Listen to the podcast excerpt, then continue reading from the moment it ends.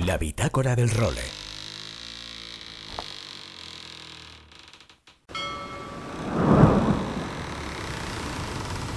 Bienvenidos a bordo del Role.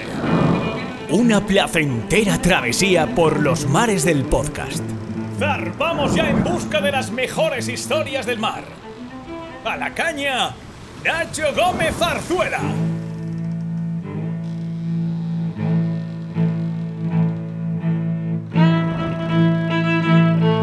Muy buenas tardes a todos y bienvenidos a la edición número ciento veinticinco de La Bitácora del Role. Una edición que es una de las más especiales del año, porque ya sabéis que, jolín, para todos los que seguimos la vela de competición en nuestro país, quizá el momento cumbre es el que nos juntamos todos en Mallorca con el Real Club Náutico de Palma como, inf- como anfitrión y con la Copa del Rey como excusa, que este año está en plena disputa de su cuadragésimo primera edición y en la que, como siempre, bueno, hay una batalla en el agua tremenda que enseguida os contaremos.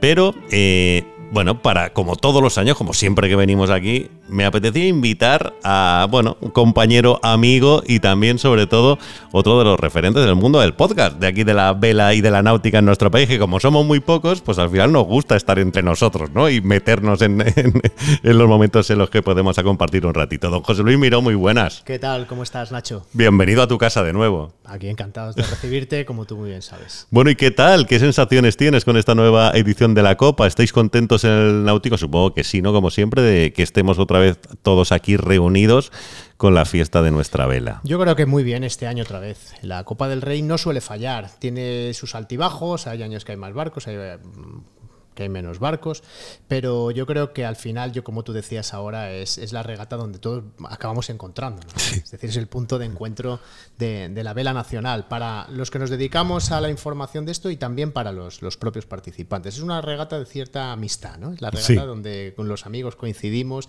y lo disfrutamos mucho porque es el mundo que nos gusta, es nuestro, es nuestro mundillo y, y lo disfrutamos mucho. Yo, yo joder, me, me alegro mucho de venir porque hay gente a la que veo de año a año en la Copa. Sí. Tú y yo, bueno, tú y yo a veces coincidimos también, sí, en Mahón, alguna, en alguna ocasión hemos coincidido, pero nos vemos pues aquí, cuando estamos en, en la Copa y tenemos la oportunidad de, de hablar, de darnos un abrazo, de compartir estos momentos y, en fin, de hablar de, de nuestras cosas, que es, generalmente tienen que ver con el mundo de la náutica y de la vela. Pues que sí, está, además, antes de empezar ha sido gracioso porque estábamos repasando, esta semana hemos tenido mucha condición diferente en Palma, ¿no? Y estamos repasando un poco eh, la brújula de la Rosa de los Vientos, ¿no? Con el nombre de todos los que vienen aquí. ¿Y por qué? Porque eso lo contaremos en alguna bitácora, porque la verdad es que tiene una historia preciosa. Pero hoy, precisamente, es el primer día que hemos tenido aquí el viento clásico de Palma, que es el Embat. Nos decía Vivi Mainemara, que a la que de aquí le mando un beso enorme y gracias por dejarnos ocupar su despacho para grabar este role, por cierto. Pero ya ha sido el primer día de Embat. Hoy ha sido, es que la Copa del Rey es la Copa del Embat, o sea, todas las regatas de la Bahía de Palma, el Embat para arriba, el Embat para abajo. Sí. Bueno, pues esto es una Copa del Rey sin Embat.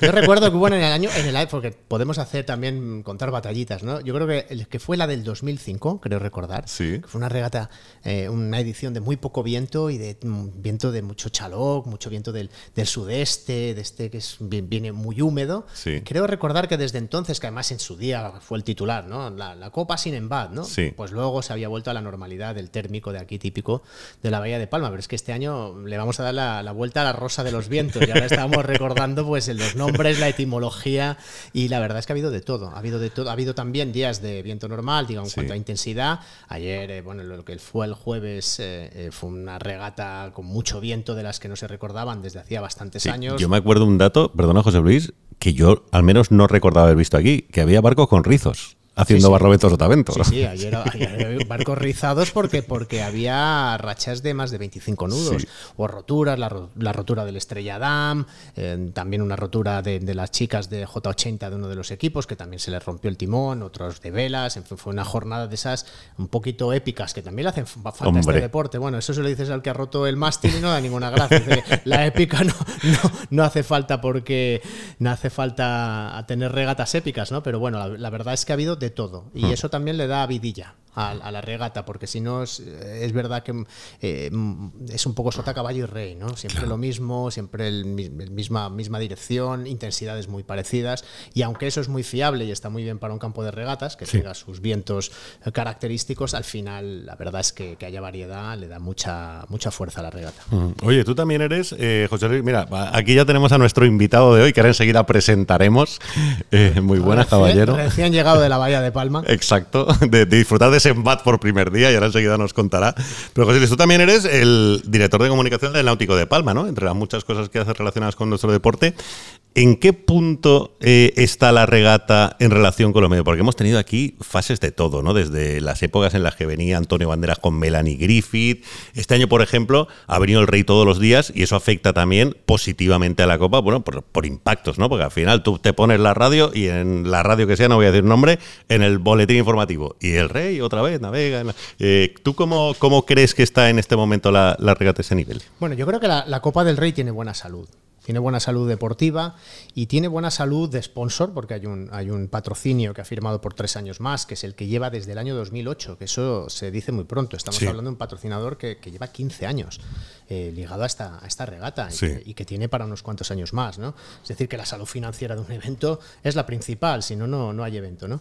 Y en cuanto al deporte, yo creo que, bueno, estamos yo creo que en, en un impasse, que, pero no el Náutico de Palma y la Copa del Rey, sino en general el deporte de la vela de, de crucero en España, que es un poco el, el, el El retorno, yo creo, a la, al, al, al O R C, a, a las regatas en tiempo compensado. Uh-huh. Este año la Copa del Rey, el, prácticamente el setenta por ciento de la flota es de O R C. Sí. Y es un poco pues un retorno a, a unos tiempos pasados, ¿no? Pero que de alguna manera también estoy viendo como que hay un hay más... hay más movimiento y más ganas de armadores nacionales ¿Sí? de montar proyectos. Es decir, montar proyectos a la altura de sus mm, posibilidades. Claro, claro. Pero es verdad, hay, eh, hay, hay, un, hay muchas ganas de, de, de regatear. Estamos volviendo a ver que, por ejemplo, hay, de Andalucía han venido bastantes... bastantes barcos. Oye, he visto la foto de familia que han montado, que claro, había ahí. Joder. Claro, pues, pues esto, esto, esto por, yo lo veo como, como un síntoma de buena salud del deporte en España, ¿no? Uh-huh. Porque el, la vela para mí tiene dos partes, la, la, la que está profesionalizada, la que tiene, digamos, eh, el, los circuitos profesionales, o, sí. por ejemplo el de Club Swan cincuenta o el circuito de, del T P cincuenta y dos, que reúne, digamos, a la élite, y que está muy bien que existan, pero luego está esa regata que es más popular, que puede integrar a estas, a estas clases, pero en la que el grueso participativo tiene que venir necesar, necesariamente de la clase U R C, uh-huh. que es esa, eh, lo que sería la clase media de, de, de este deporte, ¿no? Y, y yo creo que es una buena noticia que vuelva mmm, o que empiece a mostrar síntomas del retorno de proyectos españoles. Uh-huh. Ojalá la economía eh, permita, de alguna manera... Eh, digo, la, la coyuntura económica de, de, la, de los próximos años permita que se monten más proyectos. Pues ahora le preguntaré por este tema también a, al director de la regata, Manu Fraga, que lo tenemos aquí ya con nosotros. Pero antes de despedirte, José Luis, quería preguntarte por la Zetanáutica, por el podcast y por el proyecto en general. ¿Cómo va? O sea, aparte de... bueno... Yo estoy feliz con el podcast. ¿Sí, no? Por dos razones, sí. Porque a mí la radio me, me, es, es mi medio favorito.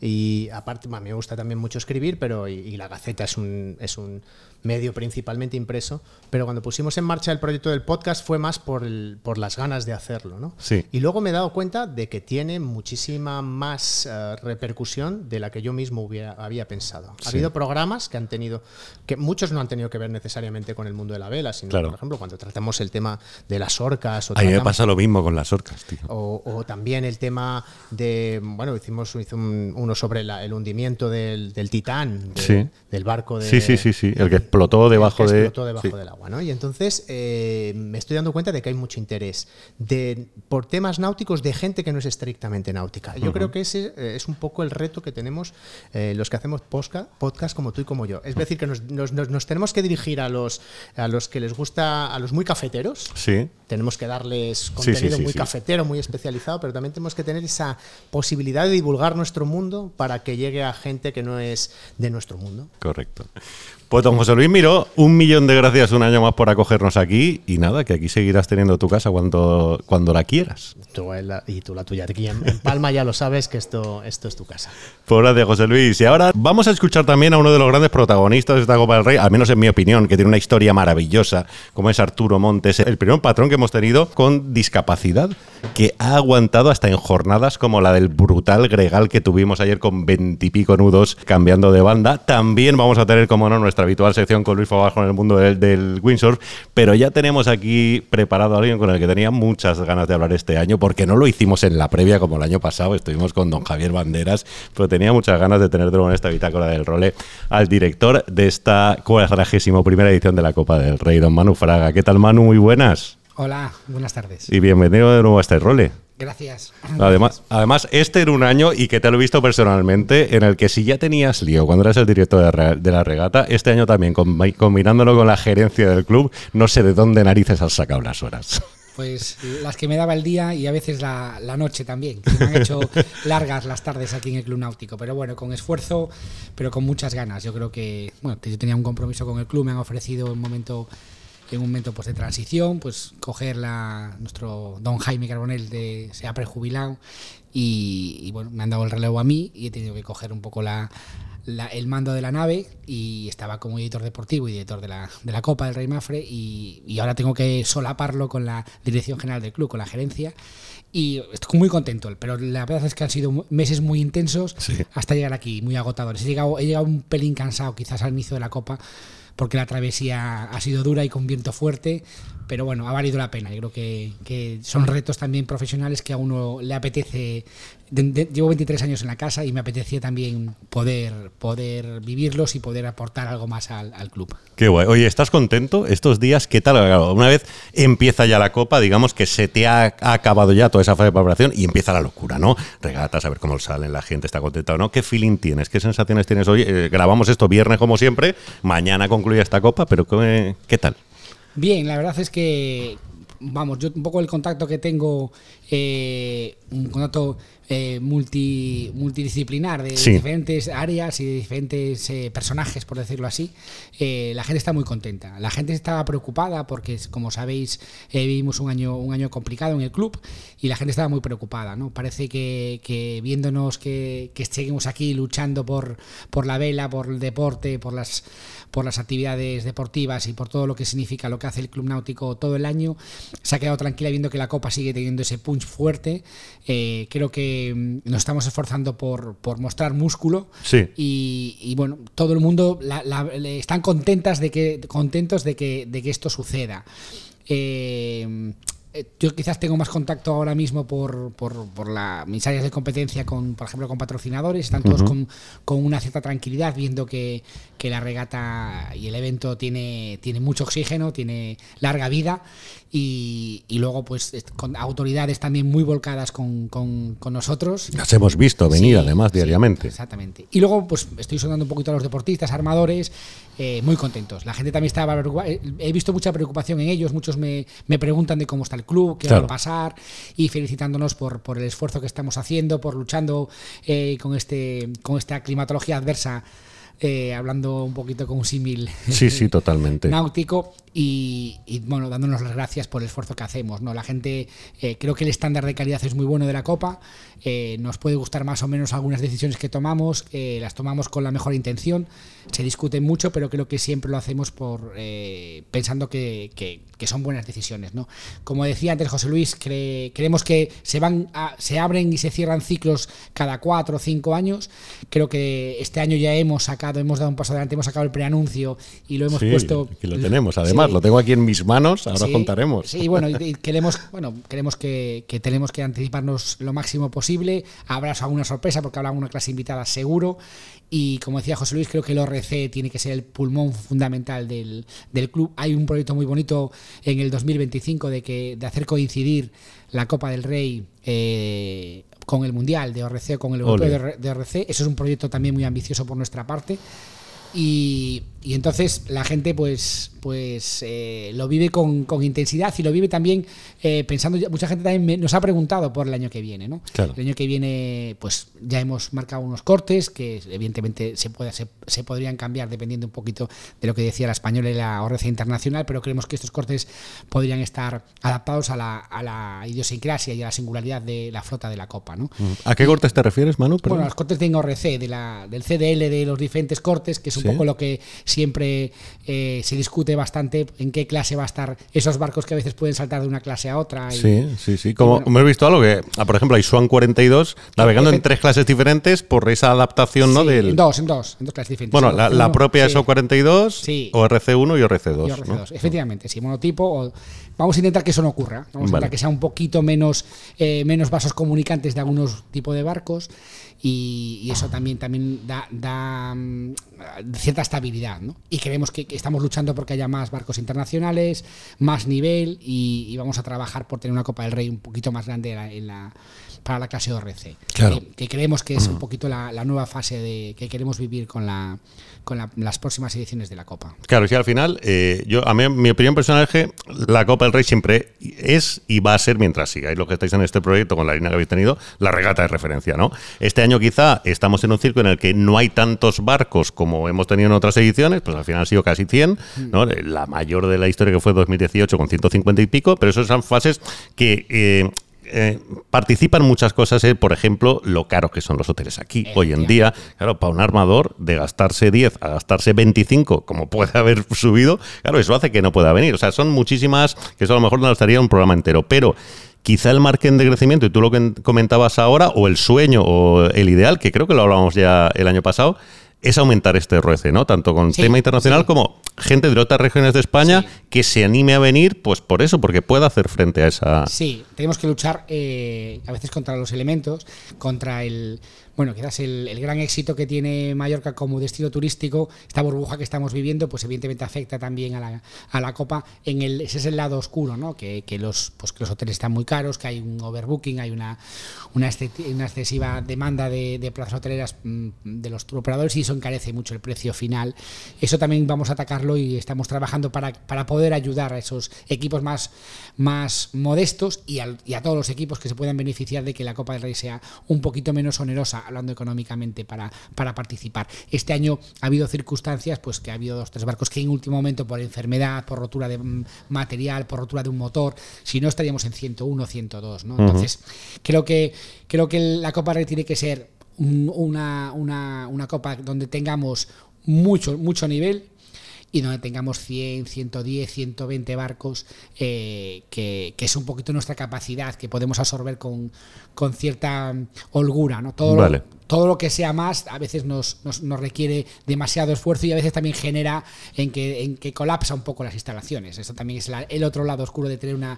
Claro. Tenemos al final un, un, un, un cuello de botella aquí en el club, en algunos, en algunos parking, el tema de las instalaciones, que tenemos que también ser conscientes de ellas, nuestras fortalezas y nuestras debilidades, ponerlas en, en y medirlas para dar un buen servicio, ¿no? Creo que el, nosotros nos tenemos que volcar con, en el agua, a ser los mejores, tener recursos suficientes para hacer para, para que en el agua la gente nos... No, eh, hoy lo comentaba, iba en un barco pues explicando, y con unos invitados muy importantes de Mafre, sí. y le está explicando, y decía, bueno, quizás los recursos más importantes que tenemos que destinar sean en el agua, porque quizás mucha gente al, hacemos eventos o hacen eventos y parece que, que es secundario, ¿no? Nosotros, que el agua tiene que ir lo mejor posible, y, y los participantes tienen que ver que hacemos un esfuerzo para que las regatas sean lo más eh, objetivas posibles, que no haya factores que por culpa del comité pues no se hayan, las regatas eh, no sean eh, como debían de ser, ¿no? Eh, sean parciales, no sean imparciales, ¿no? Sí, el otro día yo escribía eso precisamente porque, claro, al final,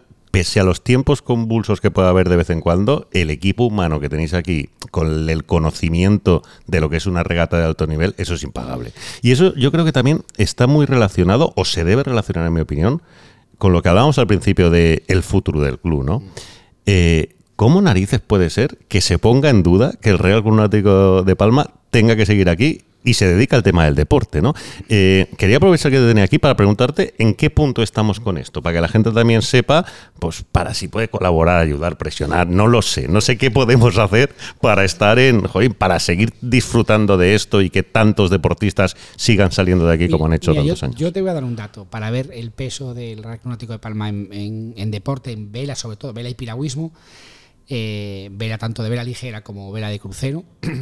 Y evidentemente una sección muy potente de piragüismo que tenemos eh, y organización de eventos deportivos. Mira, el año que viene eh, vamos a tener eh, una serie de eventos que yo creo que van a mostrar el músculo que tiene el Náutico de Palma, ¿no? Hablamos de Palma Vela La Larga, que está cogiendo muchísima fuerza. Sí. Vamos a tener, después de Palma Vela la, de La Larga, vamos a tener a los T Ps haciendo Palma Vela una prueba del circuito. Olé. Vamos a acabar los T Ps y vamos a empezar la Palma Vela normal. Sí. Vamos a hacer una Copa del Rey. Vamos a hacer eh, el Mundial de J setenta, sí. Vamos a hacer el Mundial de Swan, sí. Y vamos a hacer el europeo, probablemente el europeo de, de OK Dinghy. Y acabaremos con el Ciudad de Palma. A mayores, el trofeo eh, Princesa Sofía, tanto de crucero como de clases olímpicas, el cual sí. eh, lo, lo hacemos conjuntamente con el, con el Alicante Castilla. Y que esa es la bomba. O sea, yo vine este año por primera vez y hay mil barcos en el agua. Es decir, mil barcos. Efectivamente. Pues eso es lo que va a organizar el año que viene el Náutico de Palma. Eso nada más. Entonces, el valor del Náutico de Palma lo, lo, lo refleja cuando hablas de la actividad frenética que se vive aquí todo el año. Es decir, no hacemos regatas en verano y, y tenemos una escuela en verano, ¿no? Luego ya te podría hablar de las escuelas, de los equipos de competición, de los equipos de, de vela y piragüismo que están por toda España y por todo y por toda Europa compitiendo y representando también a nuestro país y, y con un impacto, midiendo ese impacto estamos en más de treinta millones de euros con todos esos, esos eventos que te estoy comentando, sí, que vamos a organizar, ¿no? ¿Qué, qué tenemos que, que decir y cómo está la situación? Pues a nosotros ahora mismo estamos en una situación eh, eh, temporal, porque tenemos una lo que se llama una A O T, una autorización de ocupación temporal, uh-huh, que nos caduca dentro de dos años y pico. Caducaría el treinta y uno de diciembre de dos mil veinticinco. Uh-huh. Tenemos que resolver eh, esa petición que tenemos, que hemos, que hemos solicitado de eh, ampliación de, de plazos y de prórroga del Club Náutico, ¿no? Entonces, estamos luchando por eso. Lo que sí hemos visto es un acercamiento, después de que de toda esa crisis que hemos tenido, hemos visto un acercamiento de la administración y de los políticos. Se han puesto a nuestro lado, no enfrente, y nos han pedido y nos están diciendo que tenemos que solucionarlo, ¿no? Eh, yo creo que... Eh, Es, es, a veces es penoso que haya, que haya administraciones o que haya políticos o que haya técnicos que se espe- especulen con, con lo que mmm, nosotros creemos que es eh, una entidad de, de utilidad pública, ¿no? Como es el Náutico de Palma. Eso, exacto, es indudable, ¿no? Todo lo que hacemos lo hacemos, somos una entidad sin ánimo de lucro, aquí no se reparten beneficios ningún socio, los socios se vuelcan y apoyan el deporte eh, y, y lo más importante de todo, ¿no? Los, al, lo que tú decías antes, estamos todo el año trabajando por y para el deporte, por y para los eventos, y los ciudadanos se han dado cuenta de eso, porque vivían un poquito a lo mejor aletargados en que no pasaba nada y que el Náutico estaba ahí, era muy bueno, pero cuando se les ha dicho que igual podía desaparecer, la gente se ha empezado a preocupar, dice que claro, era algo inaudito. Yo creo que pueden convivir perfectamente la oferta privada de marinas eh, con una, una oferta semipública como puede ser la nuestra, ¿no? Es decir, nosotros somos una, una empresa de gestión eh, deportiva, somos un club, no somos una empresa, somos un club, pero nos dedicamos a la gestión deportiva, eh, portuaria y deportiva. Pero eh, sobre todo lo que tiene que entender el ciudadano que somos la, somos la puerta al mar de actividades náuticas, de recreo y de piragüismo y de deporte. Claro. Y eso, y eso es lo más importante, ¿no? Y eso creo que lo tienen que proteger y creo que es una responsabilidad tanto de los políticos como de los de la administración de velar porque esto siga muchos años. Claro, además hay un tema también muy importante de todo esto, aunque no sea lógico, pero lo es, que es percepción pública, ¿no? O sea, aunque esto sea un tema legal de pam, pam, pam, la percepción pública siempre es, eh, ayuda muchísimo a que algo sea posible. Este año, una figura relacionada habitualmente con, con la Copa del Rey, como es el Rey, que si alguien cuida la cosmética institucional es él, ha abrido todos los días y ha navegado todos los días. Sí, bueno, yo creo que es un tema, creo que es algo natural que el Rey esté, esté por nuestras instalaciones, ¿no? Él, pues es un deportista, él viene aquí como un deportista, evidentemente es nuestro monarca, ya que es, es, eso es la, al final la, la parte que, que debemos también eh, entender y, y, y relacionarnos, ¿no? Con, con, con un deportista que, que además es nuestro Rey. y yo creo que se siente, pues se siente en casa, se siente cómodo.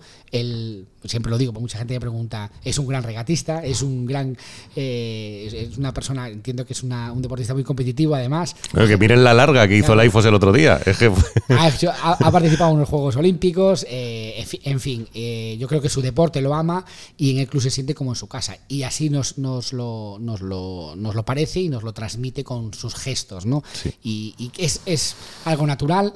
Nosotros estamos acostumbrados, la gente quizás no tanto, pero estamos acostumbrados a verlos por los pantalanes, por nuestra cafetería, eh, pues saludando a todo el mundo y, y dándole, pues, pues mostrando una, una imagen natural de lo que es actualmente una figura como tiene que ser un monarca, ¿no? Un monarca que, que está, yo creo que, que es una figura eh, muy buena, muy respetada, y además que yo creo que tenemos que estar orgullosos de que los que amamos este deporte sea un gran aficionado y, y lo, lo practique y compita, ¿no? En, en este deporte. Yo creo que eso nos llena de orgullos y, y, y tenemos esa también responsabilidad de organizar su evento, que lleva, claro, su nombre. Entonces, eh, eh, con, convivir con él, con eso también tiene, tiene esa responsabilidad y, y debemos de darle, de dar, de, de aportar todo lo que está en nuestras manos porque esto se haga muy bien. Uh-huh. Oye, una, una duda deportiva también de cara al futuro, lo hablábamos antes, está muy claro, el tipo compensaba si quiere el O R C, ¿no? Ahí sí, yo sí, creo sí, que sí, poniendo esos límites que decías sí, antes, sí, acabando sí. a Cojuela, están muy contentos. ¿Y en monotipos? ¿Cuál es un poco el futuro? Bueno, de la Copa? Nosotros ya lo que hemos publicado es que queremos el J, vamos a hacer el J setenta también porque pues tenemos el mundial, mundial claro. Y esperamos mucha participa, participación. Probablemente tendremos que poner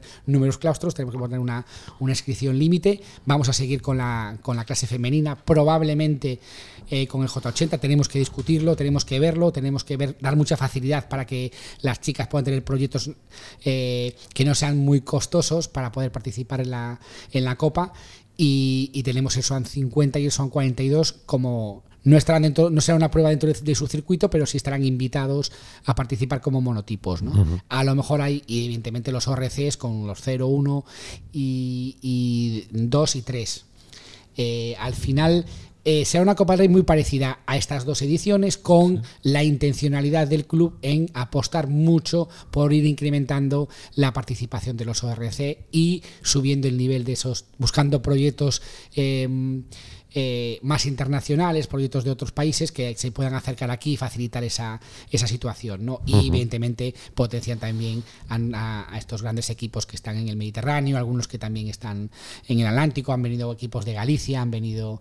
Eh, equipos de Andalucía y, y estamos, yo creo que estamos muy contentos de esto y esto hay que seguir provocándolo y seguir ayudando a estos equipos que a lo mejor son un pelín más modestos también y tienen su hueco y estamos muy contentos de que estén eh, en la Copa. Yo creo que la Copa, la gran virtud, mucha, mucha gente me pregunta, es esa convivencia, ese, ese evento pro-am, como lo tienen también los, los, sí. el, el golf, ¿no? Sí. Aquí hay equipos muy profesionales en todas las clases y equipos no tan profesionales que son muy buenos deportivamente hablando, pero que tienen sponsors más, más modestos y son tripulaciones que no se dedican solo a la vela, claro. evidentemente. Entonces, yo creo que eso eh, engrandece nuestro deporte y engrandece, engrandece nuestro, nuestro evento. Claro. También, para finalizar, Manuel, ya que no te quiero robar más tiempo, que sé, no me quiero imaginar el no, follón no. que ahora tendrás ahí fuera, pero a nivel deportivo, claro, tampoco quiero eh, dar nada por hecho porque sigue habiendo emoción prácticamente en todas las clases. Cuando la gente escuche esto mañana sábado, pues estará a punto de celebrarse la última jornada. La semana que viene, en el role de la semana que viene, ya contaremos tranquilamente los resultados. Pero sí que hay un nombre que, si ya era uno de los más importantes en los últimos quince años de la Copa, se está ganando el apelativo de leyenda, que es Javier Banderas. O sea, lleva, va a ganar, si no pasa nada raro mañana, y ahí sí que me puedo mojar, su séptima Copa, haciendo todo primeros hasta hoy. Sí, pero bueno, yo creo que aquí eh, no estará muy contento con el sistema de competición nuestro, de finales, pero creo que cua- si al final, eh, que evidentemente eh, hasta el último bordo no podremos publicar si ha ganado o no, sí. eh, entonces eh, es un gran deportista con un gran proyecto. Eh, La verdad es que tendrá un hueco en la historia de la Copa porque además lo está demostrando, ¿no? Y además ha venido, ha venido muy fuerte, eh, ha estudiado mucho el tema, se venía, se veía venir que venía con un barco con unas opciones clarísimas de podium sí. y los primeros días ya demostró que, que estaba intratable, ¿no? Claro. Esto, lo bueno, mira, lo que está sucediendo ahora nos hace muchas veces recapacitar, ¿no? Si no tuviéramos este sistema, probablemente hoy ya podríamos empezar a, a escribir la noticia de que Javier Banderas sí. estaba con su séptima copa, lo cual, eso es lo que yo creo que lanzo aquí, ese mensaje, tenemos que, tenemos que ver las fórmulas para que esto no ocurra. Yo creo que sí. esto es una debilidad de nuestro deporte cuando buscamos solo la regularidad. Sí. Porque eh, que alguien pueda ganar el último día sin hacer la última prueba, por ejemplo, como ha sucedido muchas veces, sí. yo creo que esto nos hace más eh, débiles frente, el, frente a, la, a la gran virtud que tiene la vela, ¿no? De, de deporte, de, con, de pasión, de adrenalina, de, de... Y por eso te inventaste o pariste no, o bueno, introdujiste... No, unos cuantos. No, no. No, sí, pero bueno, al no, final todo el mundo no, no. te mira a ti. Cuando bueno, eh, este tema no, no. surge para... Yo te puedo garantizar no, una cosa, mira, yo creo que tú conoces al staff que, que, que trabaja conmigo, yo... Yo tengo la figura de dirigir un equipo que es para mí el mejor equipo del mundo, de verdad lo digo. Eh, a mí me gusta trabajar en la sombra, no me, no me, no me quiero ninguna medalla, ni porque la, cuando salen bien las cosas, ni, ni tampoco quiero una, una cuelleja cuando salen mal. Yo creo que, que, que hay que darle continuidad a los proyectos, pero no tomo decisiones sin que mi equipo, y en mi equipo hay un staff muy importante de personas que saben mucho, que llevan muchos años con nosotros y que eh, buscan lo mejor de la, para la vela, para el evento. Eh, te puedo hablar del P R O, te puedo hablar de, de Paradela, te puedo hablar de Vivi Mainemara, te puedo eh, hablar de mucha gente, de algunos armadores con los cuales también eh, consensuamos las cosas, las, las debatimos.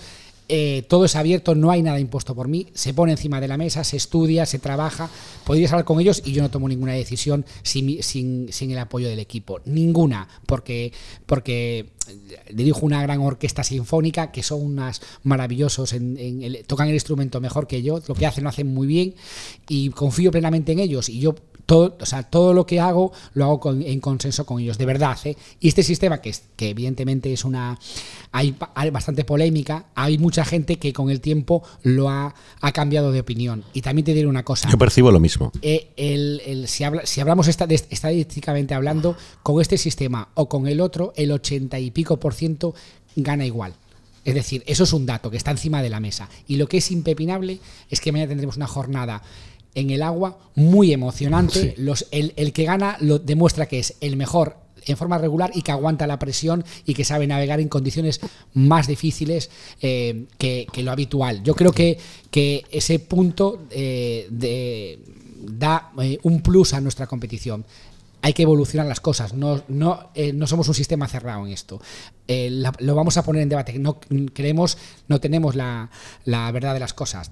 Hay, nosotros todos los años eh, pasamos cuestionarios a todo el mundo, a participantes, a patrocinadores, estudiamos lo que nos, los comentarios que nos dicen, las valoraciones que nos dicen y actuamos en base a eso. No, no es un capricho que, est, que esté ahí, pero... Eh, es evidente que el que va primero le molesta más que al que va tercero y a cuarto, que, que, que evidentemente está muy contento de la situación, pero no pasan demasiadas cosas y a veces cuando pasan es porque han navegado muy mal las dos últimas jornadas, entonces hay que discutir si ese se merecía o no, ¿no? Y, y, y bueno, pues, la tradición también pesa mucho en la vela y a veces hay que cambiar el, el paradigma de las cosas. La gente joven entiende más, yo me acuerdo perfectamente porque estaba en el debate de las medal race de, de las clases olímpicas. Joder. Y parecía que era el fin de la vela. Sí. Y ahora no se entiende no se entiende no. El, el, el, el, las clases olímpicas sin, sin una medalla race. Y ha dado emoción y ha habido, y ha habido eh, gente, ha habido muchísimos deportistas que han perdido Juegos Olímpicos o que han perdido medallas en los Juegos Olímpicos, hmm. no voy a dar nombres, en la medal race. Y no se ha discutido si era mejor o peor. Esto es, creo que el deporte hay que constante evolución, los tiempos van cambiando, nuestros deportistas más jóvenes nos van pidiendo otras cosas, sí. ellos quieren adrenalina, adrenalina en el agua, quieren las regatas de Manchester se deciden en tres pruebas o en cinco pruebas el último día, sí. eh, no es nada escandaloso y esto gusta mucho eh, tanto a los, al que vive la vela con pasión desde tierra como el que está en el agua, porque aporta mucha mucha adrenalina, da, a, a, yo creo que aporta un plus a nuestra competición. Tenemos que, que evolucionar. Nos, nos, no quiero decir con esto que Que, que esto sea un sistema perfecto y que, que, que ha llegado, ha venido para quedarse muchísimos años. Lo, lo, lo cuestionamos todos los años también nosotros, ¿eh? Yeah. Y de hecho hemos evolucionado un poquito con las sugerencias, con lo que va pasando, de, con lo que va ocurriendo. Intentamos buscar un sistema que mejore y que aporte un poquito lo que, lo que estamos buscando. Uh-huh. Pues don Manu Fraga, eh, que un millón de gracias por haber acogido el role un año más aquí en esta Copa del Rey. Joven, que para nosotros es un privilegio estar invitados aquí por el Real Club Náutico de Palma. Muchas gracias por haberte ah. subido de nuevo a ella. ya, porque gracias, al final, Jorín, gracias. Para nosotros es fantástico poder escuchar de primera mano, ¿no? También Yo, cómo pensáis los organizadores de la Copa. Creo que los medios de comunicación todos sois muy importantes. Eh, yo siempre lo, lo muestro siempre, creo que sois la, la, la ventana para que nos puedan ver y nos puedan seguir. Hacéis también mucho, mucho esfuerzo por estar aquí todos. Eh, Tanto los que nos alaban como los que nos critican, estamos agradecidos de que estén aquí, que, que apoyen, porque al final cuando escribes, escribes para ta- también, entiendo, yo siempre entiendo que deben de ser críticas constructivas, pero para, para sumar y para, y, para, y para remar en la misma dirección y para navegar todos en la misma dirección. O sea que yo también agradezco mucho que estés aquí con nosotros, que el apoyo que siempre y el cariño que tienes a nuestro evento y a todos los medios que, han, que se han acercado aquí también, darles las gracias. Pues lo dicho, muchísimas gracias, Manu. Gracias. Nosotros nos vamos ahora a escuchar uno de los grandes protagonistas de esta Copa. Os decía en la introducción, Arturo Montes, el primer eh, deportista con discapacidad que ha patroneado un barco en esta Copa del Rey. Además, ganó ya la Copa en el noventa y ocho con el Estrella Galicia, en el que además hacía de proa del, del mítico velero que ahora cumple veinticinco años de su primer triunfo. Luego tuvo el accidente en dos mil once, fue a unos Juegos Paralímpicos y ahora está aquí, vamos, brillando. Pues el otro día, ya os lo decía antes también, eh, estar navegando sin una pierna, con un gregal de veintipico nudos, hay que tener valor y hay que tener pericia, por lo tanto, nada, una pausita mínima y vamos a escuchar a Arturo. Bueno, Arturo, primero que nada, ¿cómo está yendo esta edición de la Copa? ¿Qué tal te estás encontrando? Ayer una costera brutal en la que, joder, fue muy bien, estáis ahí ya peleando por el liderato. Sí, sí, la verdad que desde el principio hemos tenido buenas sensaciones y hemos estado, hemos estado ahí entre los tres primeros. La regata de ayer era muy dura y la verdad que nos pusimos arriba y mantuvimos la, la distancia hasta el final y muy contentos de empezar esta segunda fase definitiva pues con ese primero de ayer, ¿no? Pues nos motiva a seguir, ¿no? Claro. ¿Cómo llevas esto tú? O sea, ¿qué opinión tienes sobre este nuevo mecanismo de clasificación, ¿no? En el que hoy se olvidan todos los puntos que habéis conseguido, empezáis de cero un poco con el punto solo que corresponde a vuestra clasificación? ¿Qué te parece? La verdad, a mí me parece bien, me parece para pa la competición me parece atractivo. Sí, es verdad que es una novedad que no a todo el mundo le viene bien en cada momento, pero yo creo que mejora la competición y la iguala. Y le da más emoción, ¿no?, al final. Sí, lo que pasa es que es una semana y, por ejemplo, hemos pasado tres días de viento normal de aquí en Embat, ahora nos entran dos días de norte y es verdad que le quita lo que es el toda una semana, ¿no?, como en ciclismo, ¿no?, como tú en ciclismo, si tienes montaña, tienes carretera, tienes no sé qué, y al final te reducen todo y te lo vuelven a poner desde el principio, dices... Ya. ¿Para qué, ¿Para qué he conseguido aprovechar, ¿no?, el momento mío en el que puedo ser mejor, no sí. sé qué? Pero bueno, yo creo que, que es justo y, y atractivo. ¿Cuántas copas llevas? ¿Cómo ha sido un poco tu relación con la Copa toda la vida? Pues nosotros empezamos con el Alef eh, hace treinta o más de treinta años. Joder. Ahí va, veníamos sin patrocinador ni nada, después ya cambiamos a, y empezamos con Estrella Damm. Y empezamos pues un año antes, el noventa y siete, y el noventa y ocho ya fue la, la primera victoria. Que la ganasteis, ¿no? Hace... Que la ganamos. Además era coincidía con que en esa edición había un único campeón de la Copa del Rey. No como ahora que hay más, ¿no? Sí. Y bueno, y la ganamos, la ganamos al Bris en el último día, de Marco Bastoto este con el equipo, un, un barcazo. Nos había ganado todos los días, la verdad. En la larga tuvimos la suerte de que ellos pincharon y al final la última manga el que ganase ganaba y conseguimos quedar justo por delante de ellos. Quedamos segundos y, y ellos terceros y fue muy, la verdad que fue emocionante. Bueno, y ese proyecto que sí, además que está aquí con tu familia, con tus hermanos y tal, eh, pero tú... Hace veinticinco años hoy, hoy, hoy, hoy este, ¿Hoy? esta edición, bueno, esta edición, esta edición es hace veinticinco años de esa victoria, con lo cual mm. pues son casi veintiocho años en relación con la Copa del Rey y creo que hemos venido diecisiete o dieciocho, en diecisiete, dieciocho ocasiones. Qué bueno. Bueno, y tú ahora no navegas con ellos, pero porque has cometido la locura de hacer un poco historia, porque eres el primer paralímpico, ¿no?, que está llevando la caña de un barco en la Copa. ¿Cómo te surge la oportunidad y cómo tiras para adelante con este proyecto? Mm, yo, yo lo empecé, la verdad, hace mm. tiempo y, y navegaba en Andalucía y poco a poco pues me fui haciendo con el barco, viendo que, que, que tenía posibilidades de, en distintas condiciones de viento, pues poder llevarlo sin mucho riesgo. Y entonces el año pasado se fue cuadrando un poco la cosa, me puse, me puse el objetivo de venir a la, a la Copa del Rey y de ser la primera persona con discapacidad en, en patronear una embarcación y, y demostrar que, que se puede y que se puede competir a, a buen nivel y que... Y luchar por ganarla. Y luchar, incluso luchar por ganarla, sí, sí, sí.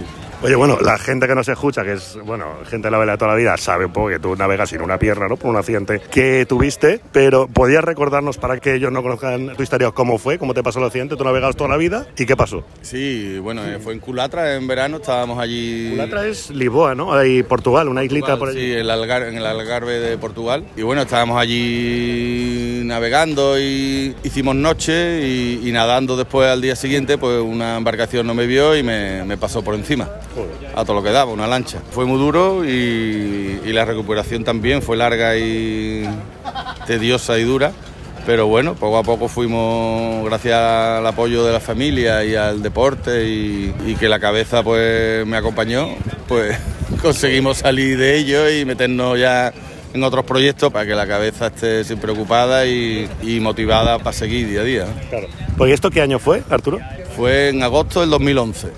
Y de hecho luego fuiste a unos Juegos. Sí, sí, una vez que yo tenía claro que el deporte iba a ser... Antes era mi hobby y ahora pues lo quería hacer más como si fuera mi profesión, ¿no? Sí. Y entonces me tuve que plantear un objetivo mayor, ¿no? Yo hacía tenis y navegaba, y en el tenis es verdad que el físico y la edad pues es importante, ¿no? Aparte de la técnica y de todo. Y entonces pues me decidí por la vela. En la vela empezamos poco a poco, poco a poco, poco a poco, fuimos subiendo. Me hice con un equipo y sobre todo con un entrenador, con Nacho Zalvide, que, que para mí es referencia absoluta. Y hoy está aquí también peleándose con el sojo de Javier Banderas, que, que es intratable, ¿no? Pues le está intentando hacer daño al inexpugnable sojo. Y entonces, pues bueno, ahí seguimos, seguimos y, y conseguimos llegar a los Juegos. Fue una etapa... Porque sobre todo la, la, los Juegos una, es una experiencia muy buena, pero yo me quedo más con todo lo que tuvimos que hacer para ir a los Juegos.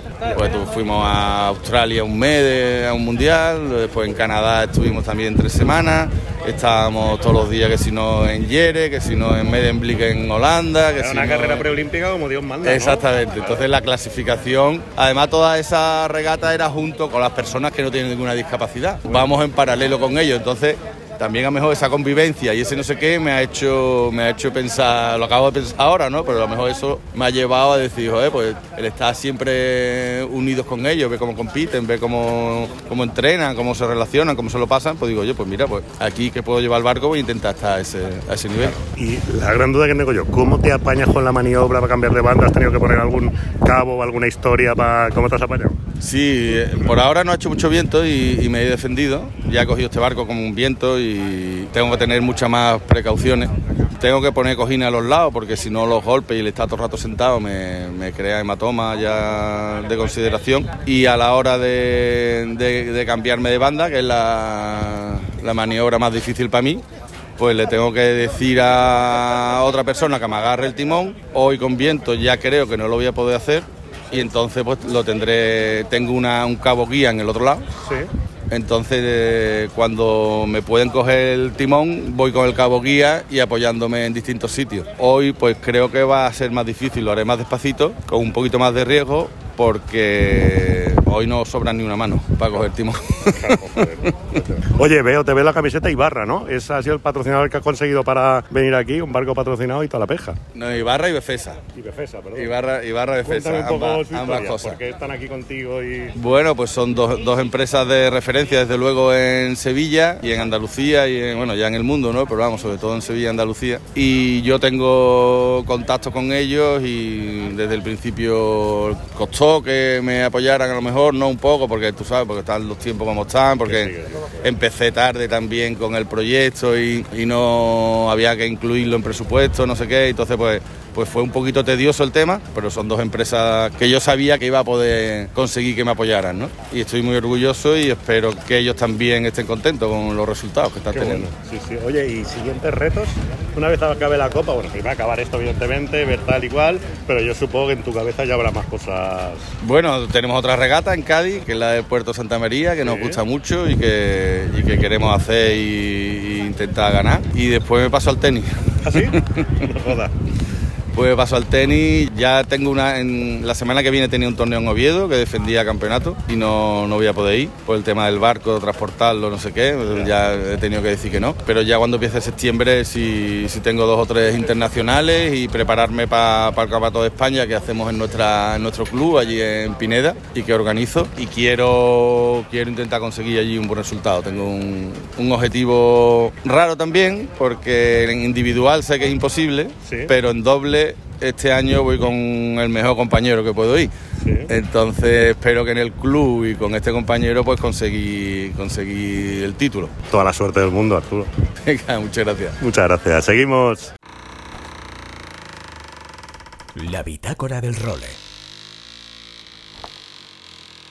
Aloha Nacho y amigos de El Role, aquí estamos una semanita más, Nacho por Palma, yo por Valencia, ganas de navegar, un calor de morir, muchísima humedad y con un ojo, no, dos ojos en Fuerteventura, estamos con el Gran Slam, Slalom y Freestyle, ya hemos acabado con la parte de Slalom y ahora mismo nos encontramos inmersos en las eliminatorias de, de freestyle, de las que os traeremos toda la actualidad y los resultados de cara a la semana que viene. En cuanto al slalom, ya sabéis, Fuerteventura, viento fuerte, sotavento, agua plana, agua turquesa. Algún tiburoncillo vieron por allí, que fue un poco la, la anécdota del día. Y destacar quince pruebas, slalom fin, slalom foil, navegando juntos, condiciones muy muy potentes, tras luchadas a altísima velocidad, finales súper súper ajustadas, hay una de Blanca y de, y de Sarah-Quita llegando por milímetros a la línea de llegada, muy chula, muy chula, muy chula. Y además P W A se ha puesto las pilas, han tenido un, un live streaming muy bueno, podías estar viendo las pruebas de slalom ya sea con cámaras fijas o ya sea con cámaras de dron. Y la verdad es que es una forma muy chula de acercar las regatas al gran público. Luego ya sabéis que para el público normal lo que ven son unos highlights, son vídeos enlatados veinte a treinta segundos como reels de Instagram, pero a los que nos gusta ver un poco tácticas y complementos, la verdad es que es una forma muy chula de verla. quince pruebas, dos descartes, al final que nos hemos encontrado una lucha fuerte, fuerte, fuerte en tanto en chicos como en chicas. Esta vez se ha llevado el gato al agua Sarah-Quita, muy buena, muy buena, muchos años peleando, seguida de Marion Mortefón. Y luego nuestra Blanca Alabao, que ha estado muy potente, pero tuvo un inicio de, de competición un poco más justo. Y luego eso le lastró de cara al resto de las pruebas. Hemos ido hablando con, con Blanca estos días, pero no nos ha cuadrado para hacer entrevista esta vez. Así que esta semana, Nacho, no hay audios. Pero desde aquí nuestro apoyo a Blanca, sigue siendo aspirante a todo en cuanto al título mundial y tiene que seguir peleando en las próximas pruebas. En cuanto a los chicos, Nico Goyar, ya lo conocéis, hemos hablado de él muchas veces. Se llevó el gato al agua esta vez, seguido de de Johan Shaw y de Mateo Iaquino. ¿Qué nos quedamos también de fuerte? Previo al freestyle tuvimos a dos de nuestros wave riders españoles más top del momento, Marino Gil y Liam Dunkerbeck, que reeditaron una competición que hubo a principios de los dos mil, que era el Supercross, que consistía en un slalom en el que tenías que ir haciendo diferentes maniobras, un forward, un spoke, un duck jibe, en el recorrido de una competición de slalom. Era un recorrido que sobre el papel parecía más una prueba de motocross,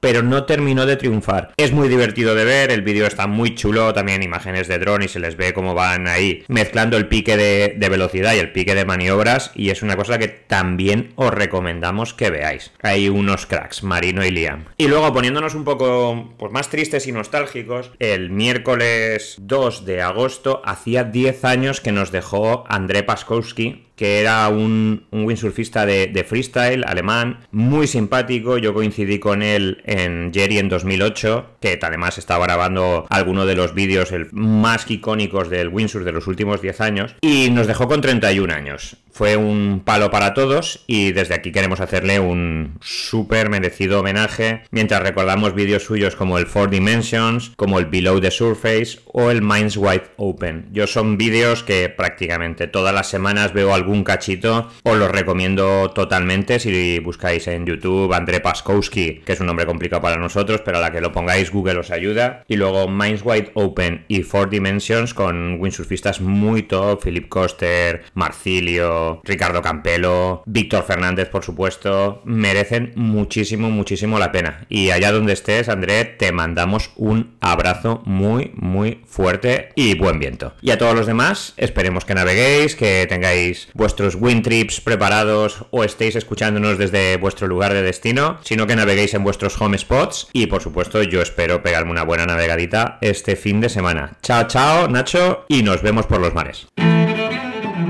Y nosotros nos marchamos, regresaremos la semana que viene con una nueva edición de esta Bitácora del Role. Hasta entonces, sed muy felices y navegad todo lo que podáis. Adiós.